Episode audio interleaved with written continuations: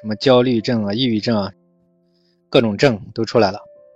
你说啊，有一个，我看看大家，我一个一个回答啊。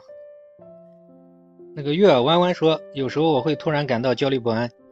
啊，我刚才讲到，这个焦虑不安，就是背后有原因的嘛，可能是自我压抑，或者这个就觉得生活不能这样过，老是这样过，就觉得一生都浪费掉了，这样人也会焦虑不安的，这种原因吧。焦虑不安只是表面现象，焦虑它是有意义的，焦虑。它其实是一种能量嘛，它是像我们看心老师说，它是触发我们行动的嘛。嗯，我希望你能理解这一点。焦虑本身不是什么问题，它是为了触发我们改变，或许是告诉我们就不能这样过，不能再这样生活，需要改变了。它其实是起到来帮助我们的一种作用。嗯，小乐说这种每个人都会遇到吧？我刚才讲到，能够处理好的人。他就不需要心理医生，处理不好的人长期就会出问题，然后老是解决不了。我们建议就是最好找一个专业的这种心理医生。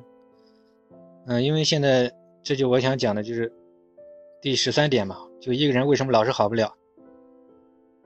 因为心理上的问题，就说实话，它还是蛮复杂的。嗯，它是一门科学。嗯，现在社会呢，就是还是建议大家还是借助外力。就是要依靠，没有一个人聪明到完全靠自己可以解决一切问题嘛。就是很多成功人士，他们都懂得借外力嘛。我的理解就是，我的看法就是，如果你老是解决不了，找一个真正的专家，能迅速把你带出来，又借助一种外力，这样借助别人的力量，在这种社会才更容易嘛，可以少浪费很多年的这种精力嘛。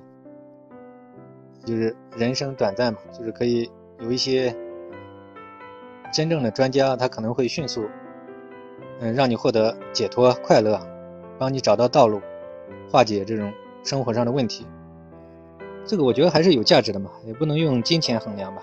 就你问题解决了，可能就是发挥能力，或许这个钱也能赚到不少。所以我个人觉得，坦率的讲，就如果你长期心理问题解决不了，我认为就是最快速度去找一个心理专家，可能这个是比较科学的一个选择。不要把自己的问题拖得太久，解决不好弄。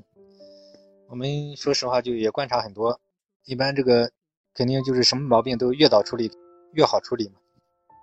心理问题其实也是一样的，像我们十几年来处理很多非常严重的问题，十几年、几十年这样的就解决起来就比较麻烦，有的条件反射泛化到很多方面。而且人就是百废待兴，长期的心理上的问题就是把他身体也搞糟了嘛，搞得很累，然后这个生活一团糟，影响方方面面，所以很难搞。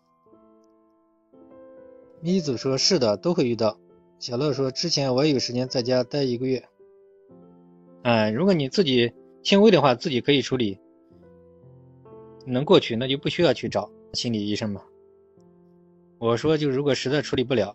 就最好就是不要老是这样去长期让自己这样发展下去。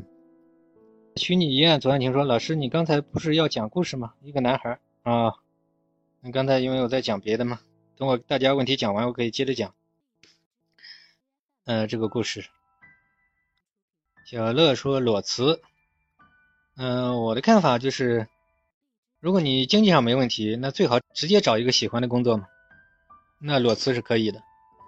如果你这个经济上有问题，我觉得最好分两步走，就是先把经济问题解决嘛，这样可能就是不会把自己陷入到一个完全无助的境界。